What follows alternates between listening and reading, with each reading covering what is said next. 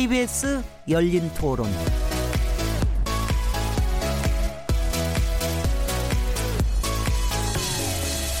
안녕하세요. 묻는다, 듣는다, 통한다. KBS 열린 토론 진행자 시민 김진혜입니다.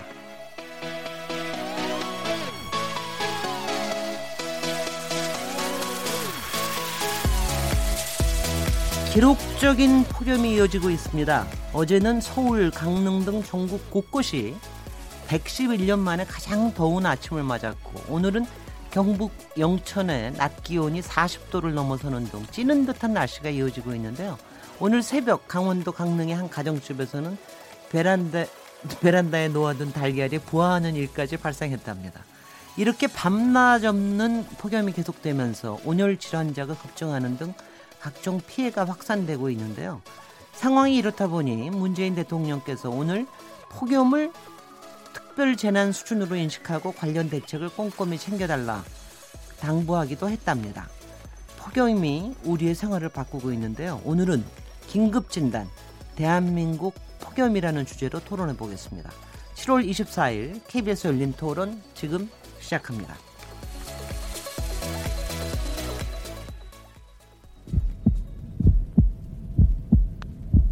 살아 있습니다. 토론이 살아 있습니다. 살아있는 토론, KBS 열린 토론. 토론은 라디오가 진짜입니다. 진짜 토론, KBS 열린 토론.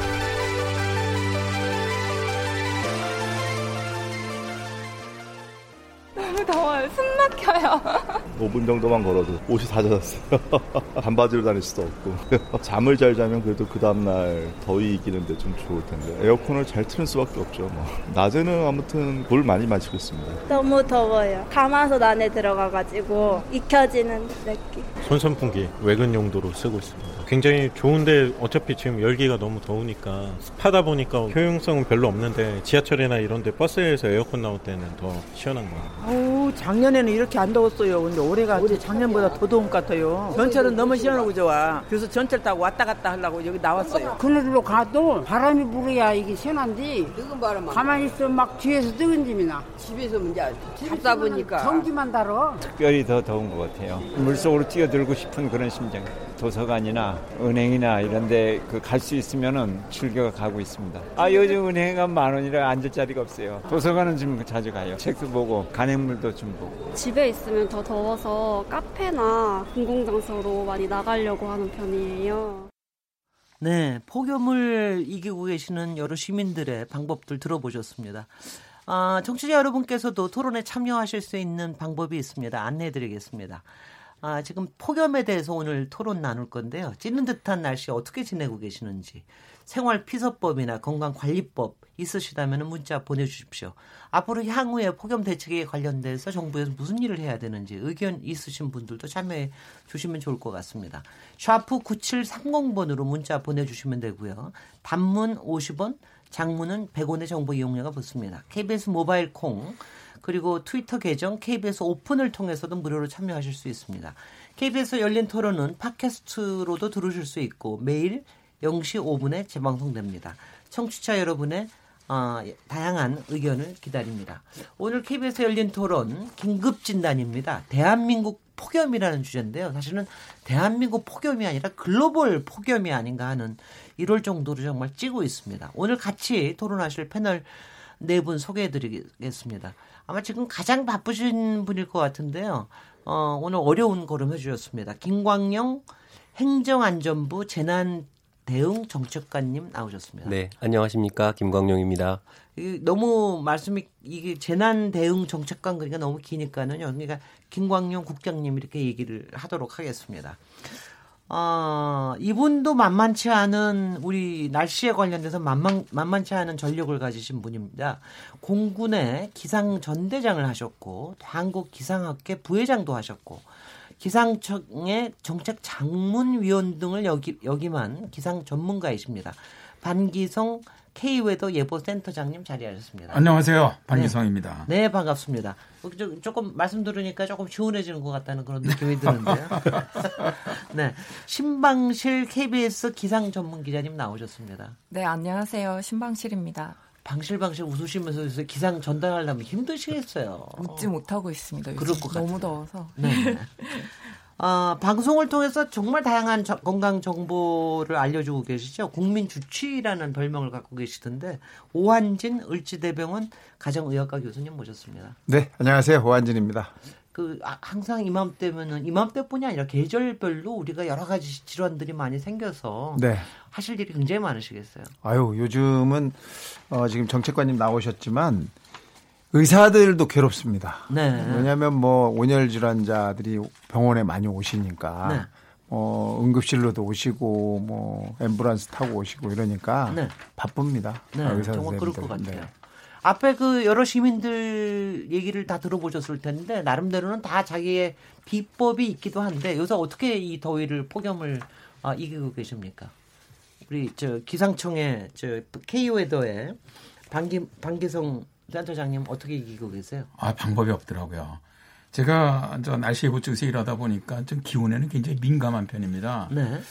근데 제가 이제 1994년 정말 무더위 때, 야, 더위를 죽을 수가 있겠구나. 처음으로 저는 체감을 했어요. 네. 어, 그랬다가 이제 최근엔 2016년이죠. 재작년 여름. 그때가 정말 더웠거든요. 그래서 그때 아주 에어컨을 갖다 계속 하루 종일 갖다 켰던 그런 기억이 있는데, 물론 네. 전기세는 엄청 많이 냈지만. 네. 그랬다가 작년엔 좀 덜 켰는데, 올해는 7월 11일서부터 뭐 밤새도록 지금 에어컨 켜고 삽니다. 네. 에어컨을 딱 끄면 잘 못 잡니다. 네. 그래서 에어컨 덕분에 요새 살고 있습니다. 저는. 네. 어떻게 보면은 우리 청취자분들이 들으시면은 굉장히 부러워하실 것 같기도 하네요. 그리고 가장 얘기하는 거, 야, K원도 센터장도 별, 별 수 없다. 별 수 없다. 그러실 것 같은데요.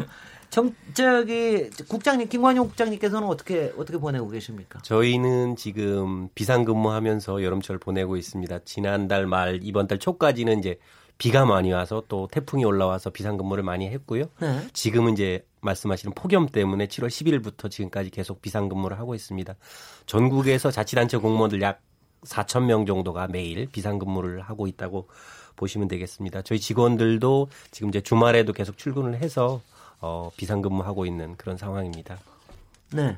신방수 기자님은 뭐 방송국 안에서 그냥 에어컨. 네, 저희도 폭염 취재를 나가면 정말 너무 더워서 네. 저희가 기자들이 마이크를 잡고 현장에서 온 마이크를 잠시 하는 그때 살갗이 정말 탈 것 같더라고요. 네. 이글이글 해서 네. 여의도 환승센터나 이런 데 가서 많이 이제 취재를 하는데 그래서 정말 사무실이 제일 시원한 것 같아서 다들 기자들이 요즘은 서로 주말에 네. 사무실에 나오겠다고 다들 사무실이 제일 시원하거든요. 사실 방송국의 네. 사무실은 저 사람 때문에 해주는 게 아니라 기계 네. 때문에 해주는 맞습니다. 거 아니에요? 설치 때문에. 설비 때문에 장비 네. 때문에 해주는 건데 추워요. 네, 네 맞아. 사무실이 최고입니다. 댁에서는 어떻게 보내십니까? 댁에서는 집에서는 저희는 어린 아이가 있어서 uh-huh. 아이들이 땀을 많이 흘리고 유난히 더위를 되게 많이 타더라고요. 네. 딸이 그래서 밤에 늘 에어컨 없으면 네. 정말 못 잠을 못 잘 정도로. 또 아이들이 네. 에어컨이 또 몸에 잘 안 받을 때도 많잖아요. 네, 그렇긴 한데 땀을 많이 흘려서 뭐 땀띠가 나고 막 그러기 때문에 뭐 밤에는 제습 모드로 해서 온도 네네. 좀 높게 설정해서 네. 그렇게 요즘 자고 있어요. 예. 네. 아이고 힘드시겠어요. 오한진 교수님은 그 와중에도 오늘 운동하고 오셨다면서요? 아유 그럼요. 어, 이열치열 네. 좋지 않습니까? 이런 말 했다가는 또 혼날 수도 있는데요. 어쩌다 한번 운동하는 건 괜찮은데 그게 아니고 외부에서 지속적으로 활동하시면 큰일 납니다. 뭐 한 1분만 서 있어도 땀이 눈으로 막 쭉쭉쭉 들어가요. 네. 정말. 그 뭐 한, 한 시간을 밖에서 제가 있었는데 그런데도 소변이 하나도 안 마렵습니다. 그만큼 땀으로 나가는 게 너무 많아서 오늘 제가 물 마신 것만 한 낮 시간에만 한 3리터 이상 마신 것 같아요. 어, 하루에 보통 많이 마셔도 2리터라고 2리터, 얘기하는 되게 2리터 이내로 마시는데요. 네. 오늘 저는 밖에서 땀을 하도 흘려서 네. 3리터 이상 마셨습니다. 그럴 경우에는 약간 소금도 섞어서 예, 예, 소금도 먹었죠. 소금도 예, 어, 그렇게요. 염분도 조금 먹었습니다. 네, 네. 네. 네. 근데 뭐 집이 워낙 더우니까요. 저희도 네. 한 26도 정도로 맞춰 놓고 제습 26도로 하, 하면 한쪽에서는 또 춥다는 사람이 생겨요. 네. 26도인데도 안 되겠다. 제습. 그러면 또 한 사람이 더 덥다 그래요. 다 달라. 온도 차이가 나더라고요. 이거 참 서로, 서로 참 어렵습니다. 어려워요. 네. 네. 지금 서울뿐만이 아니라 전국에 지금 폭염 경보가 내려져 있는 상황인데요. 이 폭염 경보가 내린 이 지금 현재 상황이 어떤 기준으로 발령이 된 겁니까? 그렇습니다. 폭염 특보는 이제 두 가지 종류가 있습니다. 네. 첫 번째 이제 폭염 주의보라는 게 있는데요. 폭염 주의보는 하루의 최고 기온이 33도 이상이 되는 날이 이틀 이상 될 때 이제 폭염 주의보가 발령이 되고요. 지금 전국에 이제 폭염 경보가 내려져 있는데 이 경우는 일 최고 기온이 35도씨가 넘는 어, 이상 되는 날이 이틀 이상 지금 뭐 7월 10일부터 계속되고 있기 때문에 전국에 폭염 경보가 지금 계속되고 있다 이렇게 보시면 되겠습니다. 네. 어, 이게 지금 기록적인 폭염이라고 얘기하는데 오늘 지금 앞에 모두에서도 얘기 했지만 111년 만에 그 아침 기온이 가장 더웠다고 그러기도 하는데 지금 다들 의문이 왜 이렇게 더운 것이냐 도대체 이 아마 질문들이 가장 많으실 것 같은데 아마 시민들도 궁금해하시는 게 많을 것 같습니다. 한번 들어보죠. 94년 이래로 폭염이 엄청나다라고 하는데 이유가 지구 온난화 때문이지 않으면 대기가 불안정한 건지 아니면 뭐 다른 영향들이나 뭐 이런 게 있는 건지 좀 궁금합니다.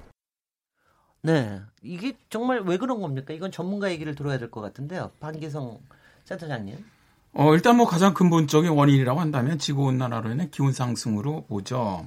전 지구 기온이 지금 꾸준히 상승하고 있지 않습니까? 네. 특히 우리나라 같은 경우는 세계 평균 기온보다 한 1.5배 이상 빨리 상승하고 있는 그것이 가장 큰 영향이라고 보고요.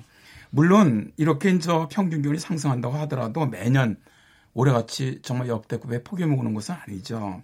올해 같은 경우는 좀 여러 가지 다양한 상황이 겹치면서 폭염이 크게 강하게 또 일찍 왔다고 저는 보는데 네.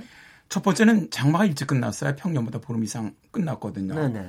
그다음에 두 번째는 장마가 끝나다 보니까 북태평양 고기압이 우리나라 쪽으로 빨리 확장해 왔는데 상당히 강한 고기압입니다.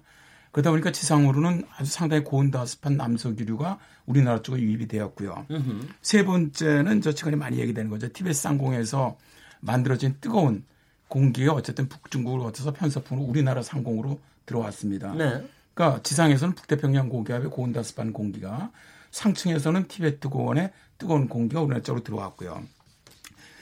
이런 고기압들이 어, 상층가에 뜨거워지면은 굉장히 안정된 고기압이 돼버립니다. 네. 강하고 그러면은 어, 구름도 안 만들어져요. 대기가 안정하다 보니까 네. 저를 소나기 덥지 않습니까? 안정이 됐다는 건 흐름이 없다라는 뜻이죠. 뭐 네. 그럴 수 예, 꽉. 상하층간에 구름도 네, 네. 없고요. 네. 그다음에 이런 어떤 어 이런 공기계들이 불안정해야 구름도 생기고 소나기도 내리는데 네. 그러지도 않았다는 것이죠. 음흠. 그러다 보니까 구름이 없다 보니까 일사가 매우 강했다.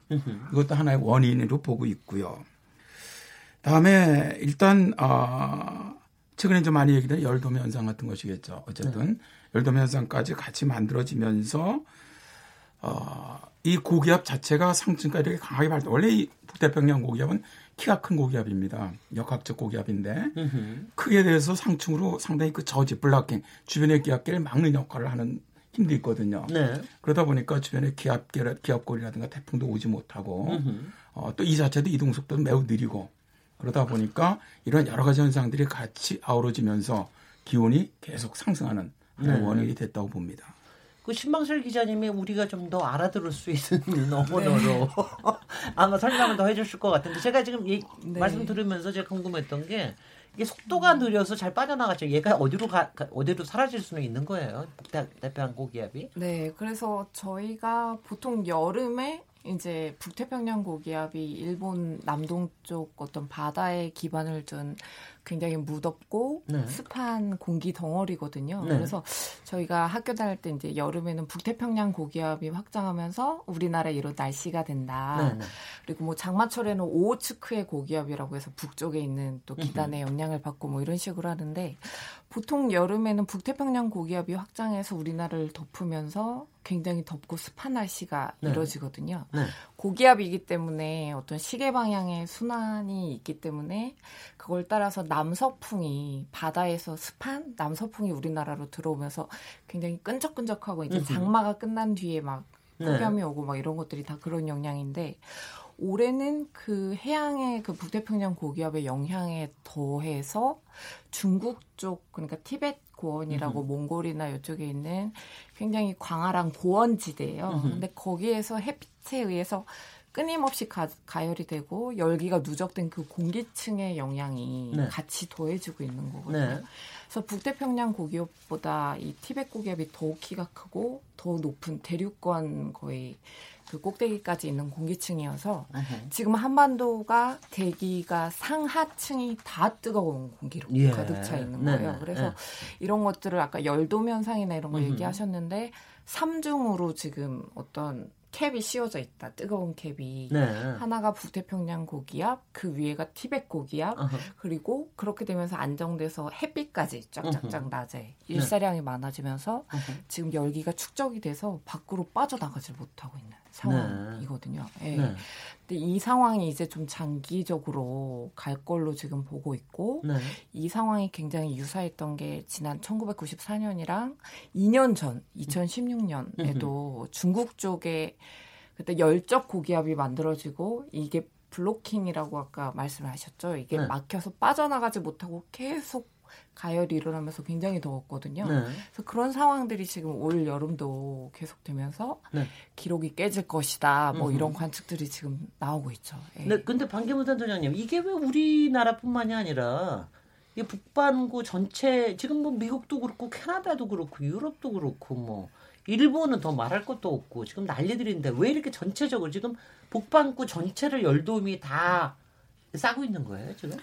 아, 그렇지는 않죠. 이게 네. 이제 국기적으로 한 지역이 뜨거우면 그 옆 지역은 상대적으로 덜 뜨겁습니다. 네네. 뭐 지구가 똑바, 온통 다 열돔이 다 둘러싸여 있는 것은 아니고요. 지금 이제 북반구에서 그 말씀하신 것처럼 상당히 그 이례적인 폭염 현상이 나타나는 곳이 북미 지역. 네. 뭐 캐나다 케벡 같은 경우는 한 90여 명 이상이 사망을 했죠. 그 다음에 이제 유럽으로 가면 북유럽 쪽, 네네. 그다음에 중동 아프리카 쪽, 다음에 이제 동아시아에서 일본, 우리나라죠. 이쪽으로인데 대개 공통점이 우리 신 기자님도 얘기해 줬지만 이 북태평양 고기압이 중위도 고압대입니다. 역학적으로 만들어진 고압대인데 상당히 키가 크다는 특징을 갖고 있고요. 네. 이런 고기압의 영향을 받고 있다. 두 번째는 이 지역들이 거의 다, 다 열도면 현상이 다 같이 나타나고 있다는 겁니다. 예, 예. 그러니까 상당히 유사한 형태로 만들어져서 지금 어떻게 보면 언론에서 북반구 전체가 끓고 있다. 뭐 이런 얘기가 나오는 것이 바로 그런 이유 때문이죠. 네. 그런데 말이죠. 이거 센터장님께 여쭤봐야 될 것 같은데 올 초에 뭐 없었던 라니냐 그동안 좀 활동이 뜸, 뜸했던 라니냐 현상이 나타나서 올 여름에 별로 안 더울 거라고 그때 그랬던 것 같은데. 아, 그게, 그게. 제가 아니, 약간, 아니, 아니요. 약간 힐난하는 겁니다. 아니, 아닙니다. 요번에 여름철 이상 고온 현상이 별로 심하지 않을 것이다. 이런 관측이 나왔었습니다. 태평양 바닷물 온도가 예년보다 낮기 때문에 기상청에서도 올여름이 별로 그렇게 덥지는 않을 거다. 그랬는데도 이렇게 된 거는 예측이 잘못된 거죠? 뭐 일단 결론적으로 본다면 네. 올해 기상청에서 어쨌든 뭐 장마도 평년 장마로 갈 것이다. 여름철은 뭐 평년과 비슷하거나 다소 더울 것이라고 전체를 큰 틀에서 그렇게 예보를 했어요. 네네. 그러나 장마도 보름 이상 빨리 끝나버렸고 다음에 거의 역대급 지금 폭염이 들어왔거든요. 그러니까 네. 뭐 일단 예보는 엇갈렸다는 건 뭐 그건 맞습니다. 네. 근데 어 기상청에서 라니냐 때문에 올 여름이 덥지 않을 거라고 봤다는 거는 저는 그렇게 음, 생각하지 않습니다. 음, 기상청에서 뭐 장기예보를 낼때 네. 라니냐 하나 갖고 예보내는 것은 아니거든요. 어, 네, 네, 거기도 많은 대학교 교수님들 또 연구기관들과 어, 합력을 해갖고 다양한 그러니까 마델이라든가 뭐 이런 음. 여러 가지 자료를 가지고 어, 회의를 해서 발표하는 것이거든요. 어, 다만 어쨌든 어쨌든 하여튼 결과는 맞지 않았으니까 뭐 저기 한데 사실 이거는 네. 저는 기상청에서 근무한 적은 없습니다. 없는데 네. 이런 장기 예보가 상당히 어렵습니다. 네. 이게 이제 더 어려워지는 것이 최근에 와서 이 지구온난화라는 기후 변화가 상당히 어떻게 보면 우리가 상상할 수 없는 이런 기후를 많이 만들어내고 있다는 것이거든요. 그러니까 예전에 우리가 경험했던 이런 날씨가 나타나는 것이 아니고 이제 우리가 이거 뭐 블랙스완 현상이라고도 부르는데 혹은 뭐 기후 이탈이라고도 얘기를 하고 그러다 보니까 사실 최근에 뭐 작년 같은 경우에도 유럽 중기청 같은 데서도 유럽의 혹한을 예측을 못했어요 실제로. 그렇습니다. 뭐 최근에 일본 같은 경우도 관서 지방의 그 대홍수라든가 올여름 폭염도 걔들도 그렇게 예측을 못했다는 겁니다. 네네. 저는 어, 우리나라 기상청의 그 예측 실력이 거의 우리나라 국력 수준이 된다고 봅니다. 전 세계에서 한 10위권 이내. 어, 근데 우리나라보다 훨씬 더 어떻게 보면 선진국의 기상 선진국인 나라들조차도 이런 장기 예보가 그렇게 정확하게 맞지 않거든요. 아, 예. 왜 그러냐 하면은 결국 기상은 카오스적인 요소가 굉장히 많다는 겁니다. 네네. 그러다 보니까 기간이 더 갈수록 정확도는 떨어지게 돼 있는 것이죠. 네네. 저 그런 것이 하나의 원인이라고 저는 그랬던 것 생각을 같아요. 합니다. 이번 일본의 관서지방의 그 홍수 피해는 폭우 피해가 사실 일본에서는 뭐 하나 있으면 되게 10명 안팎, 안팎에 좀뭐 사상자가 나거나 이러는데 이번엔 100명 이상이 넘었으니까 저도 깜짝 놀랐습니다. 그래서 아, 이번에 정말 예측을 못했는 모양이다 이런 생각을 했는데 솔직히는 이런 거 그 날씨 때문에 지, 재난 대응 정책관 행안부에서 이런 거 하는 거는 처음이시죠?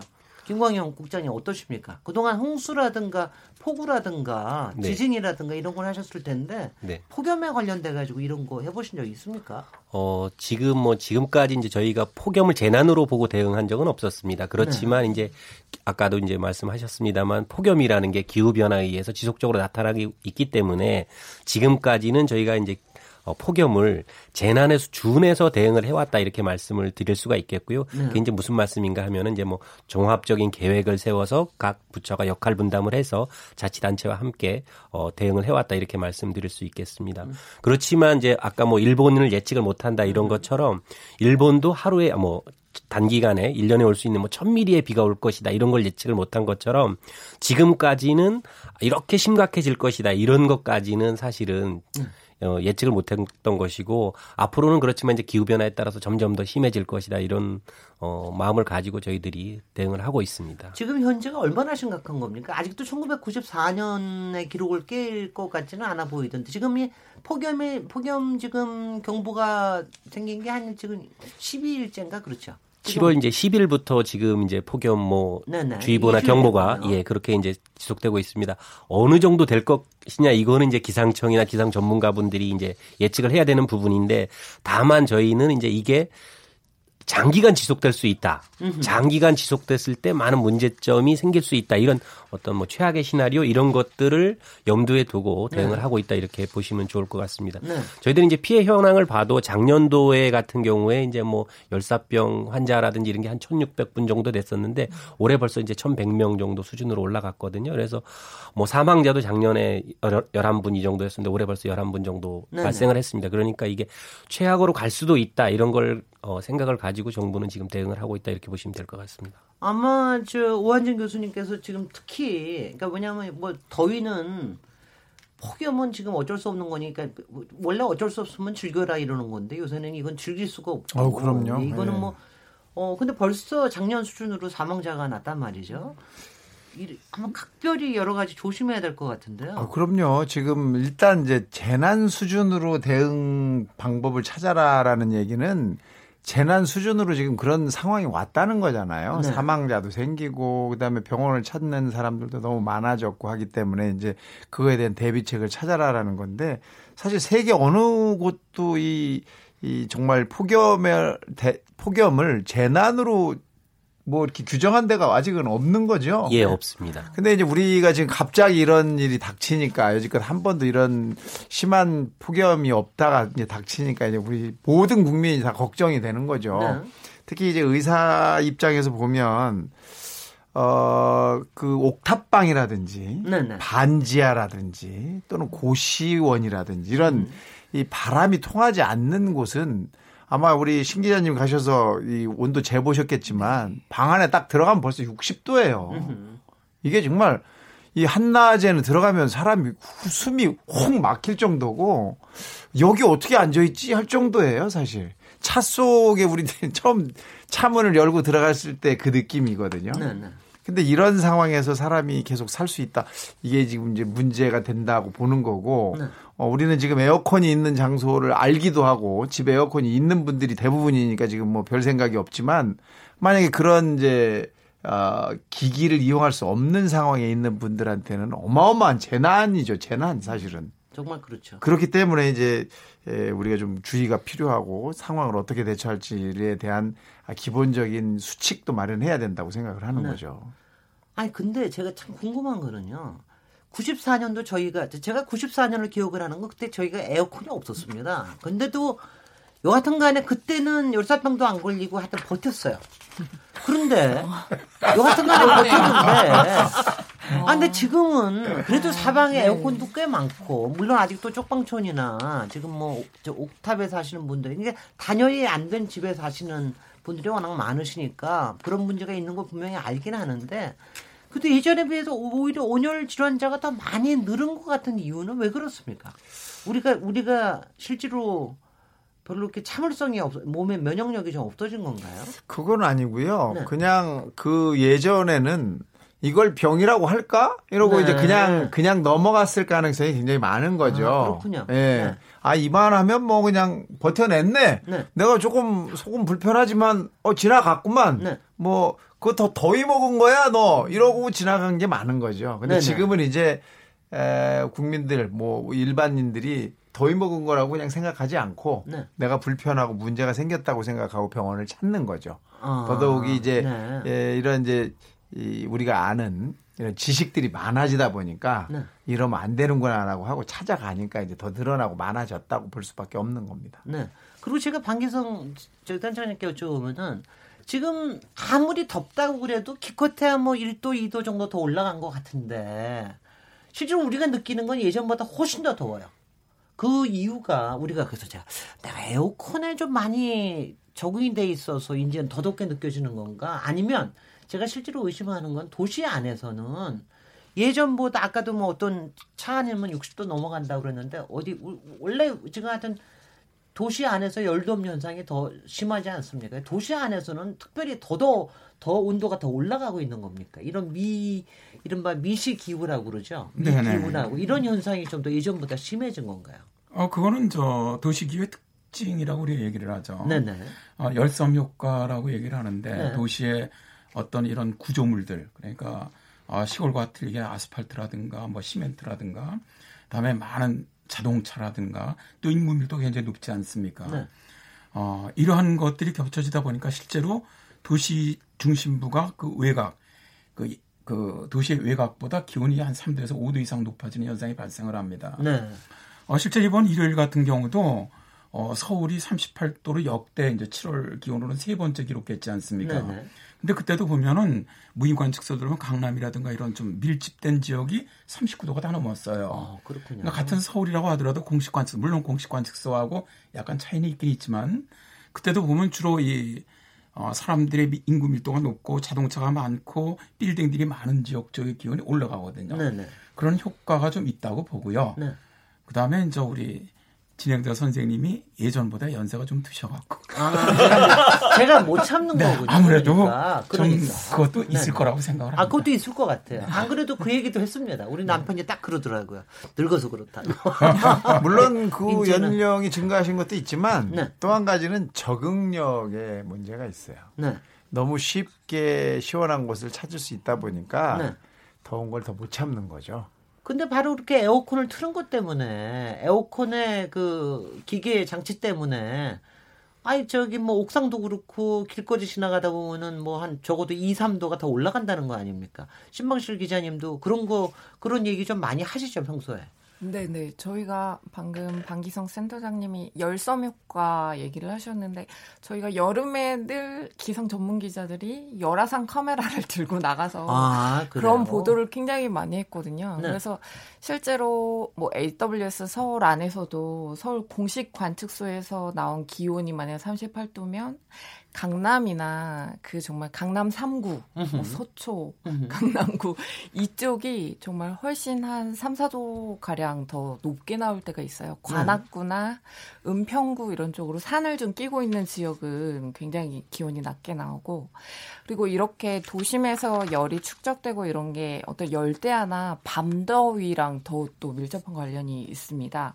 그래서 이렇게 낮 최고 기온도 차이가 나지만 어떤 강남이나 이 지역이 밤의 최저 기온이 한 5도 이상 훨씬 높게 관악구나 뭐 은평구 이렇게 산 끼고 있는 지역보다 이렇게 많이 나오기 때문에 저희도 사무실에서 네. 다른 후배 기자들이랑 얘기를 하는데 제가 사는 지역은 여기 여의도 가까운 지역이에요. 근데 이제 태풍이 안필 올라오기 전에는 좀 건조했어요, 공기가. 그래서 서울이 열대야 나타나기 전이어서 저는 밤에 이불을 덮고 잔다. 아직은 이건 더위가 아니다. 이런 네. 식으로 제 후배에게 얘기를 했는데 그 후배는 고속버스 터미널 있는 반포에 사는 친구였는데 네. 자기는 밤에 너무 덥다는 거예요. 네, 그 네. 지역이 제가 네. 뭐 반포에 특별한 그런 게 있지는 않지만 하여간 그런 식으로 서울 안에서도 폭염이나 열대야가 굉장히 다르게 그게 일어나는 게 밤에 그냥 뿜어내니까 네, 그렇죠. 거기에 열을 네. 품고 있는 거죠. 계속 빠져나가지 못하고 시멘트나 콘크리트 들이 네.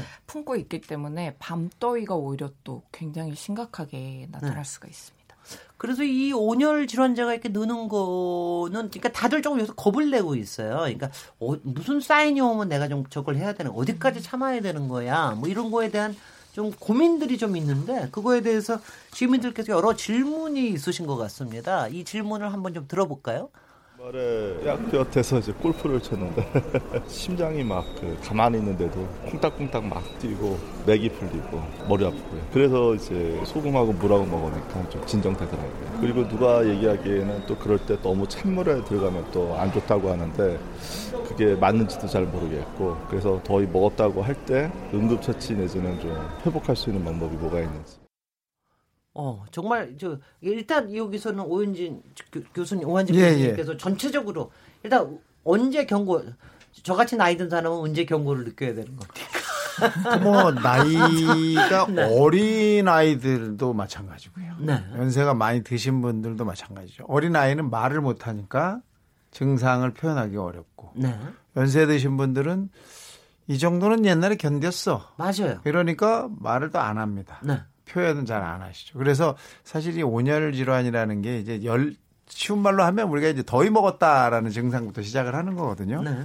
평상시 이제 입맛이 떨어지는 거죠. 제일 흔한 것은 입, 어우 밥맛 없어 이렇게 시작을 하는 건데 아, 좀 위험해지기 시작할 때는 이제 두통, 구역감 이런 게 이제 시작이 되는 거예요. 네.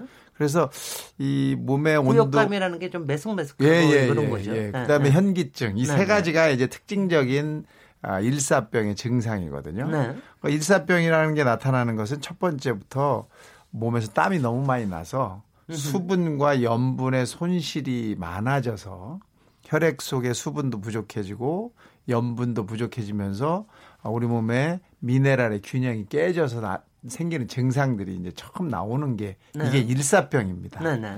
일사병일 때는 이 땀이 나면서 아직은 체온을 어느 정도까지는 조절을 할 수 있는 상황이에요. 그래서 땀이 네. 나요. 그러면서 온도는 40도를 넘지 않고 체온은 정신은 멀쩡하죠. 근데 이게 더 장시간 지나면 이제 체온이 40도를 넘기 시작하고 네.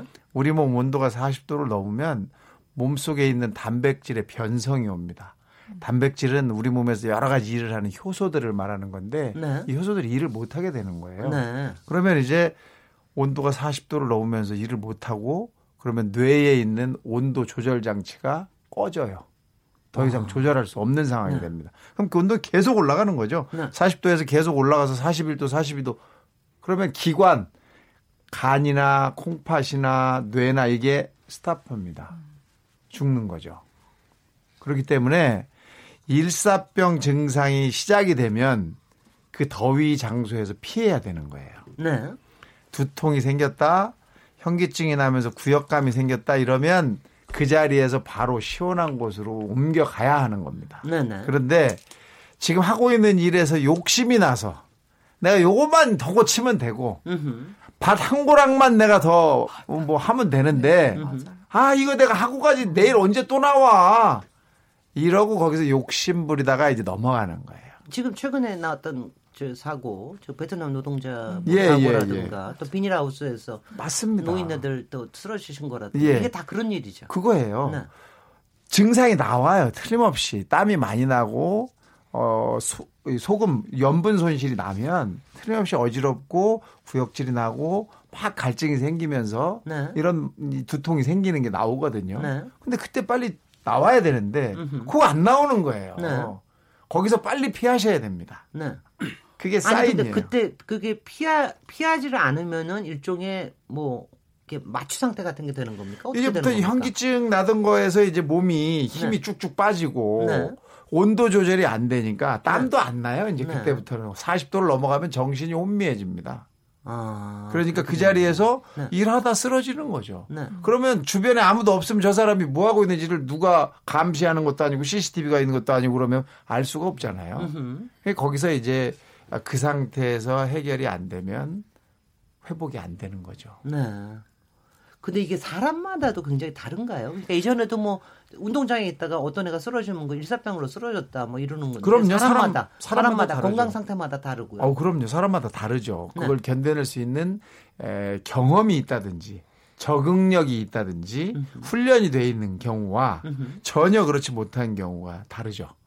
자율신경이라는 게 있어요. 우리 네. 몸에 쉬운 말로 하면 동물 뇌라고 하는 건데요. 이 자율신경은 나를 살아있게 하는 신경이거든요. 네. 그 심장을 뛰게 하고 숨을 쉬게 하고 온도를 맞추고 혈당과 혈압을 조절하고 이런 것들을 저절로 만들어주는 신경인데 이 적응력이 사람마다 달라요. 음흠. 음흠. 그러니까 이게 훈련이 돼 있는 친구들은 그런 정도의 온도에서 한 30분, 1시간 더 해도 괜찮은데 아 제가 제일 궁금한 게 저 군인들이에요. 그러니까요. 다 모든 거 장치 다 하고도 여름에 저기를 하는 거 보면 아, 저 미쳤나 난 도저히 이해가 안 되던 훈련이 돼 있는 거죠. 그렇게 훈련이 돼 있는 적응이 돼 있는 거예요. 네. 그 자꾸 노력하면 되는 거거든요. 근데 네.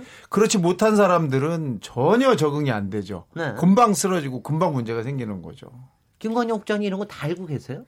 네, 뭐 제가 다는 모르겠고요. 지금 이제 군인들 같은 경우에도 그 지금 이제 폭염 대책의 일환으로 훈련 시간 같은 경우를 다 조정을 하고 있습니다. 그러니까 그렇죠. 그러니까 무더위 시간에 훈련을 안 해야 되기 때문에 그 군에서도 그 폭염 대책의 일환으로서 훈련 시간을 조정한다든지 이런 것들을 하고 있고요. 네. 교수님께서 지금 아까 환자가 발생했을 때 어떤 증상인지 말씀해 주셨는데 저는 이제 환자가 발생하면 만약에 그런 사람을 봤을 때 국민 여러분께서 음. 어떻게 해 주셔야 되냐 요거에 대해서 잠깐 말씀드리고 싶은데 예, 예. 그런 분을 보신다면 무엇 무엇보다도 일단 119에 신고하신다. 119가 오도록 하는 게 이제 가장 중요하다. 이걸 말씀드리고 싶고 그런 분을 발견하시면 그늘로 옮기셔 갖고 이제 몸을 조금 이렇게 풀어 주신다든지 그래서 체온이 좀 떨어질 수 있도록 해 주는 그런 조치를 하시고 무엇보다 119에 신고해서 그런 분들이 또그 바로 병원에 가서 치료받으실 수 있도록 이렇게 해주시는 게 중요하다 이런 생각이 듭니다. 네. 그또 아까 여러 가지 증상 말씀하셨습니다. 뭐 어지럽다거나 뭐 땀이 많이 난다거나 메스껍다거나 뭐 또 혹시 몸이 떨린다거나 이런 증상이 있을 때는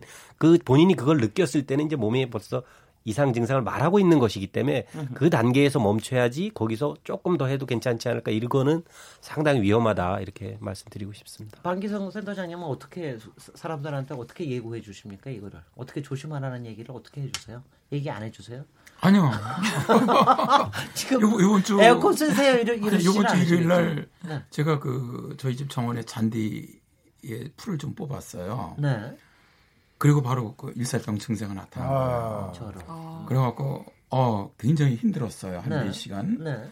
그래 다행히 이제 바로 들어와갖고 이제 하여튼 시원하게 회복, 회복이 됐는데 네. 저는 어, 제 주변 분들에게 그런 얘기를 많이 합니다. 이 더운 여름에 다른 거보다도 물, 그다음에 그늘, 휴식 요 세 개만 좀 지켜라. 네. 그러니까 좀 물을 좀 많이 마셔주고 네. 이 뜨거운데 괜히 땡볕에 나가고 일하지 말고 네. 그늘에 들어가 좀 쉬고 네.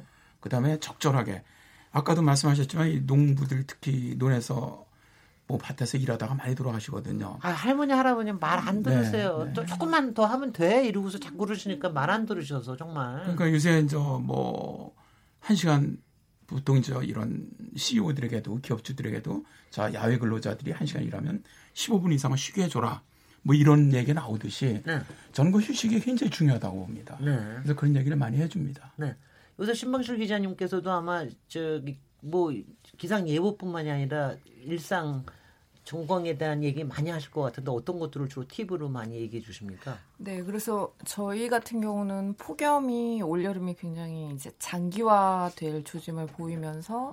이제 지난주부터 이거 재난 주간으로 들어갔어요. 이제 한 명이라도 더 살릴 수 있는 방송을 하자. 한 명이 시골에서 뭐 일을 하시다가 돌아가시는 분들도 많고 그래서 어떻게 하면 저희가 방송으로 이분들에게 경각심을 일깨워 드리고 그렇죠. 한 명의 목숨이라도 지금 사망자가 11명이죠. 네. 근데 한 명이라도 할 수 있을까 이런 고민을 좀 많이 하는데 앞에서 말씀을 하셨듯이 그 농촌 지역 같은 경우는 폭염 피해 양상을 저희가 좀 분석을 한 논문이나 이런 걸 봤을 때 더위가 사실 8월이 더 심하니까 그때도 피해가 많을 거라고 생각을 하는데 농촌에서는 7월 말에 사망자나 이런 피해가 많이 집중이 되고 있거든요. 아 그래요?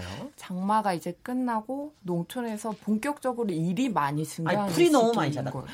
네, 그때 농약을 친다든지 네. 그 네. 잡초를 이렇게 치운다든지 병충해 방지를 위해서 이런 야외 노동이 굉장히 증가를 하는 시기고 네. 이 때 나가서 일을 빨리 하지 않으면 농사가 네. 한해 농사가 이게 이제 타이밍을 놓치게 되고 이렇게 되기 때문에 시골에서는 아무리 쉬라고 쉬라고 뭐 이장님이 얘기를 하고 이래도 그걸 못 막으신다 이런 네네. 식으로 얘기를 많이 하시더라고요. 네. 그래서 저희가 그런 거의 특징을 보고 좀 어떤 농촌 지역에서는 그런 피해를 막기 위해서 홍보라든지 네. 그런 것도 교육이나 어르신들 말씀을 좀 안 들으시지만 네. 어떻게라도 좀 이렇게 해서 경보 상황임을 알리고 이걸 좀 홍보를 효과적으로 하는 게 네. 도움이 되지 않을까 이런 식으로 해서 저희는 그쪽으로 방송을 또 많이 하고 그러실 것 상황입니다. 같아요. 예. 그나마 시민들께서 가장 궁금해하시는 건 정말 이번 더위가 언제까지 가느냐 이거 정말 태풍 오기 전까지는 이러고 가야 되느냐 이거인 것 같은데 아마 질문들이 있으신 것 같아요. 좀 들어보겠습니다. 앞으로 며칠이나 덥대요? 내년에도 내후년에도 이렇게 더우면 어떻게 해요? 아주 뭐 그냥 바로 그냥 전곡으로 질문하십니다. 네. 답변하십시오. 예보 센터장님. 저희도 방송에 내고 싶어요. 방기성 센터장님. 네, 네. 네 이거는 네. 참 상당히 어려운 질문이라고 저는 생각을 합니다. 네. 최근에 저 일부 전문가분들께서 1994년에 폭염을 뛰어넘을 가능성이 높다. 왜냐하면 현재 워낙 기압계가 견고하고 음. 상당히 오랫동안 지속할 가능성이 높다고 보는 견해가 좀 다수로 봅니다. 네. 아, 사실 이제 이번 주말까지 해서 월요일 정도까지는 굉장히 견고했는데 이제 어제서부터 약간씩 조금 변하는 게 보여요 기압계가. 어, 네. 그래서 이제 월요일까지는 소나기도 없었는데 이번 주는 음. 일단 내륙을 중심으로 소나기가 만들어진다는 거는 견관 고기압이 약간 변화가 있다는 것이거든요. 아하. 그렇더라도 현재 상층까지 강하게 발달한 고기압은 최소한 이번 주말까지는 버틸 것이다. 그러니까 최소한입니다. 최소한 음. 이번 주말까지는 어, 현재와 같은 폭염 수준이 지속될 것으로 보고요. 다만 지금 이제 여러 가지 수치 모델, 슈퍼컴퓨터에서 나온 이 모델을 보면은 일단 태풍 하나가 다음 주 초에 아, 좀 북상하는 것으로 모델링을 하고 있어요. 아. 근데 그게 이제 어디로 가느냐에 따라서 날씨는 전혀 틀려집니다. 네. 1994년이 사실은 7월에 엄청 더웠어요. 네. 특히 남부지방을 중심으로. 근데 이게 한풀 딱 꺾였던 게 7월 말과 8월 중에 태풍이 3개가 우리나라에 들어왔어요. 네네. 약한 태풍이었지만 으흠. 그래도 태풍이 하나 들어오다 보니까 구름도 끼고 바람도 불고 비도 좀 내려주고 으흠. 그러다 보니까 폭염이 좀 꺾였거든요. 네. 그럼에도 불구하고 1994년이 지금까지 역대 최고를 기록을 했단 말입니다. 32일 동안요. 네. 그래서 사실은 지금 이 북태평양 고기압이 상당히 강한 고기압인데 강한 고기압이 필적할 수 있는 건 태풍밖에 없습니다. 네. 태풍은 강한 저기압이거든요. 그래서 그 태풍이 어떤 경로를 따라가느냐에 따라서 예보는 좀 바뀔 수 있다고 봅니다. 만약에 만약에 어쨌든 우리나라로 근접해서 우리나라로 직접 들어오지 않더라도 근접해서 간다면 폭염은 한풀 꺾일 가능성은 있다. 그러나 만일 그렇지 않고 어, 태풍이 우리나라 저는 저 태풍이 올라오길 기다린 게 올해가 처음입니다. 아. 이해보자 생활하면서 태풍이 왔으면 좋겠다고 생각해 올해 네, 네. 처음입니다. 네.